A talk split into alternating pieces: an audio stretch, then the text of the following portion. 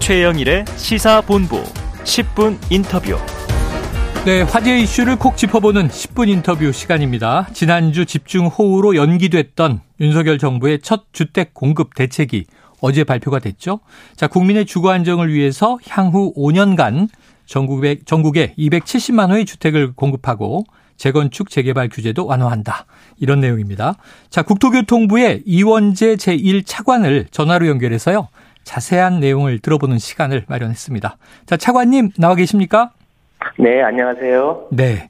자, 윤석열 정부가 그동안 집값 상승의 원인으로 주로 분석했던 게 공급 부족이다. 공급을 많이 한다는 얘기였는데 최근에는 네. 서울 수도권을 중심으로 집값이 하락하는 국면이란 기사가 많습니다. 혹시 네. 부동산 시장에 대해서는 어떻게 전망하고 계세요? 예, 그 부동산 시장이 지난 2년간 그 과열 양상을 보였습니다만은 네. 예, 금년 들어서 서울 수도권 등을 비롯해서 전국적으로 또 집값의 안정을 되찾고 하향 안정세를 보이고 있습니다. 이 저희가 볼 때 앞으로도 이 금리 상승 등 그 경기 흐름이나 또, 또 집값이 안정될 것이라는 뭐 이런 심리들이 있어서 네네. 아, 앞으로도 집값이 좀 안정될 것으로 저희는 전망을 음. 하고 있습니다. 네, 앞으로도 이 시장은 안정될 것이다. 하지만 이제 이 공급은 또 해야겠죠. 지난주에 미뤄졌던 270만 호 공급 대책 어제 발표됐는데요. 어, 네. 차관님께서 한번 좀 이 공공이 주도하는 신도시 개발보다는 재건축 재개발 규제를 풀어서 민간 주도로 공급한다. 핵심 내용을 정리해 주신다면요. 아, 예, 이번에 마련한 대책은 이 국민 주거 안정을 위해서 국민들이 선호하는 지역에 충분한 주택을 공급하는 한편 이 품질이나 또 정주 환경 개선 또 주거 복지 강화까지 포함한 이 종합적인 방안을 마련했습니다. 네. 그 핵심 내용을 말씀드리면 첫째로 향후 5년간 총 270만 호의 주택을 공급하는데 이 수도권의 158만 호를 포함해서 이 수요가 많은 지역에 중점해서 공급할 계획입니다. 네. 어, 이 공급을 위해서 도심 내에 있는 재개발, 재건축과 관련 규제 완화라 또 이 사업 절차 간소화 등으로 민간 공급의 활력을 높이고 또 이 3기 신도시 같은 지역에 대해서도 교통이나 교육 인프라를 확충해서 또 이 정주 여건이 우수한 이런 도시도 만들어 나갈 계획입니다. 네. 한 가지 더 말씀을 드리면 이 사회 초년생 등의 주거 향상이 가능할 수 있도록 역세권 첫집 등 시세 70% 수준의 저렴한 주택을 공급하고 또 재해 취약 주택의 정비 등 취약 계층의 주거 복지망도 더욱더 강화할 계획입니다. 네, 지금 말씀 주신 것처럼 역세권 첫집 또 청년 원가 주택 한 70% 가격으로 저렴하게 공급하겠다 이런 내용도 담겨 있더군요. 네. 자, 1기와 2기 신도시 대책도 언급이 됐습니다. 조금 전에 3기 신도시 말씀도 주셨지만 구체적으로는 어떤 계획이 들어 있습니까? 예, 1기나 2기 신도시 같은 경우에는 그 1기 신도시 같은 경우에는 그 저희가 뭐 중, 준공 후에 약 30년이 경과됐기 때문에 뭐 주거 환경 개선이라든지 광역 교통 또 기반 시설 확충 등을 필요한 종합적인 재정비가 필요하다는 아, 그런 판단을 하고 있고요. 그래서 앞으로 연구 용역을 거쳐서 도시 재창조 수준의 음. 일기 신도시 재정비 마스터 플랜을 만들어 나갈 계획입니다. 네.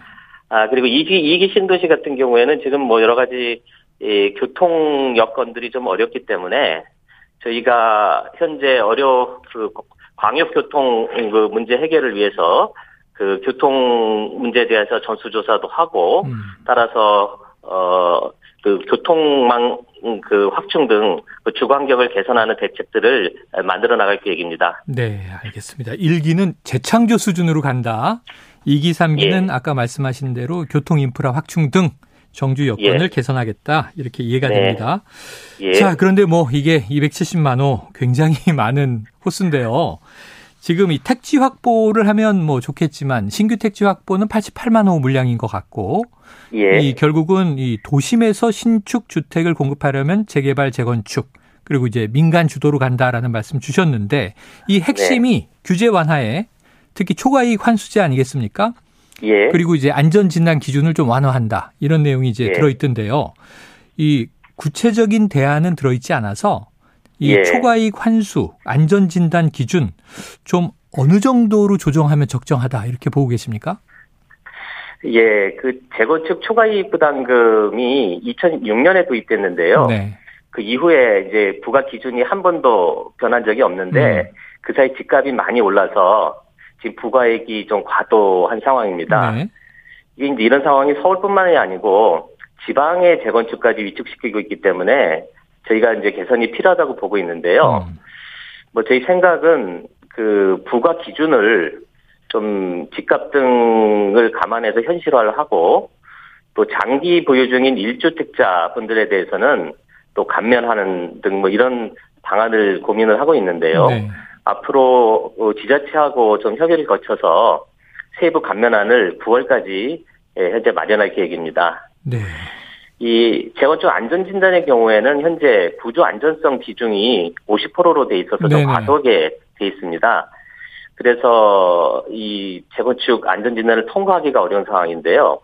앞으로 이 안전성 비중을 좀 합리적으로 좀 조정을 하고 또 공공기관에서 현재 적정성 검토를 하는 제도가 있는데 음. 이 부분도 원칙적으로 폐지해서 어, 이러한 방안들을 으, 앞으로 어느 정도로 낮출지 이런 부분들에 대해서 어, 최적의 방안을 연말까지 지금 마련할 계획입니다. 네, 연말까지 마련해서 발표하시겠다. 자, 그런데 이제 최근에 원자재 값 인상, 인건비 상승, 좀 주택 공급을 위한 좀 건설 분야 이 여건이 좋지 않은 것 같습니다. 5년간 270만 호 가능할까요? 예, 그, 저, 주택 공급할 때는 장기간이 소요됩니다. 네, 그에 따라서 시장이 에, 침체하는 경우에도 저희는 꾸준한 공급 기반을 만드는 것이 중요하다고 보고 있고요. 네. 또이 공급 여건이 좋지 않을수록 이 규제를 좀 정상화해서 민간의 활력을 회복하는 것이 예, 필요하다고 봅니다. 그래서 이런 점에서 이번 계획에서 뭐 규제 완화라든지 제도 개선을 해서 이 민간의 공급 기반을 확충할 수 있는 이런 내용들을 많이 담았습니다. 네. 아, 그리고 270만 원은 연간 한 54만 원 수준인데요. 네네. 뭐 그동안의 이 공급 실적이라든지 또 저희가 가구 증가에 따른 뭐 중장기 수요 등을 볼 때 저희가 달성 가능한 목표로 보이고요. 음. 뭐 앞으로 뭐 경제 여건이나 또 시장 변화 등을 봐서 저희 탄력적으로 좀 대응해 나갈 계획입니다. 네. 자, 탄력적으로 대응한다 말씀하셔서 이게 항상 시장 여건이 좀 오르락내리락하니까요. 지금 예. 대량 공급 방안을 발표했는데 아까 말씀하신 대로 과열이 아니고 이제 안정 하향세로 집값이 돌아서기도 하고. 자, 예. 지금 아까 언급 드렸습니다만 청년층을 위한 역세권 첫집 방안이 들어 있고 이 역세권 용적률을 500%로 늘리고 기부 체납 물량을 청년과 생애 최초 구입자에게 주택을 공급하는 하는 것으로 돌리겠다. 자, 이런 계획입니다. 그런데 문제는 네. 지금 또 공교롭게 금리가 막 오르다 보니까 대출 금리가 오르잖아요.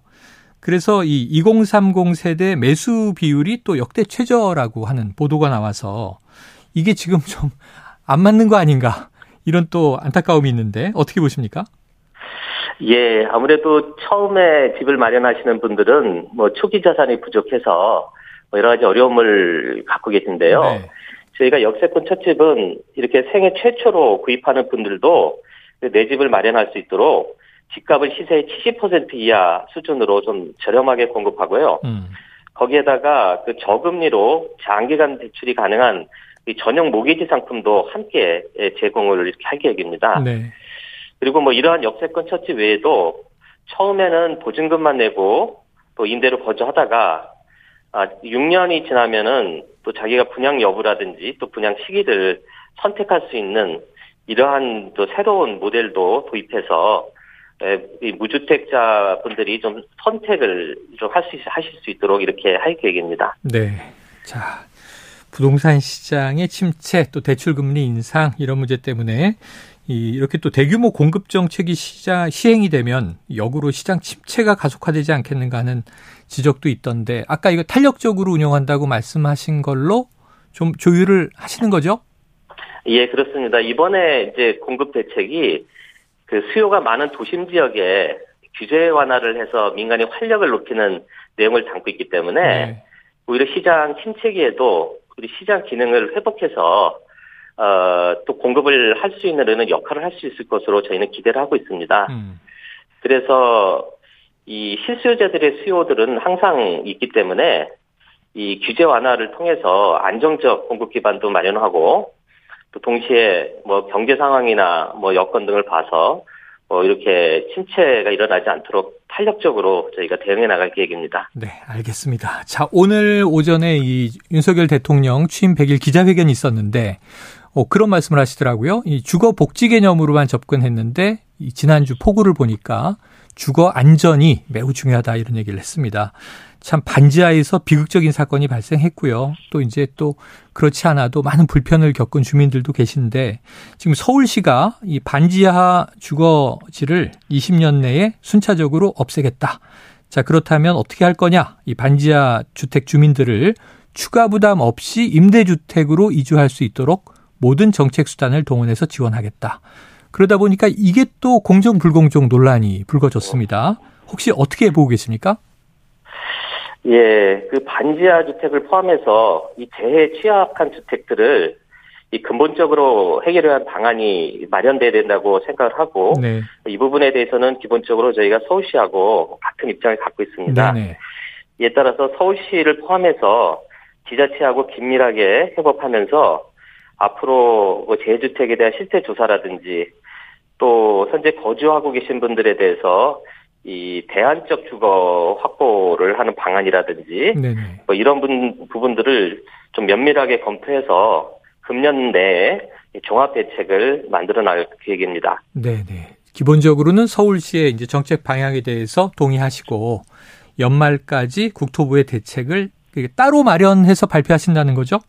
예, 종합 계획을 마련을 할 계획입니다. 아, 종합 계획. 그러니까 중앙정부 차원의 종합계획은 연말경에 발표하시겠다.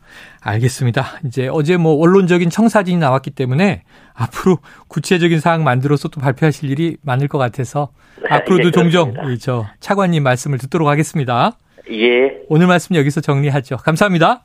네, 감사합니다. 예, 지금까지 국토교통부 이원재 제1차관이었습니다.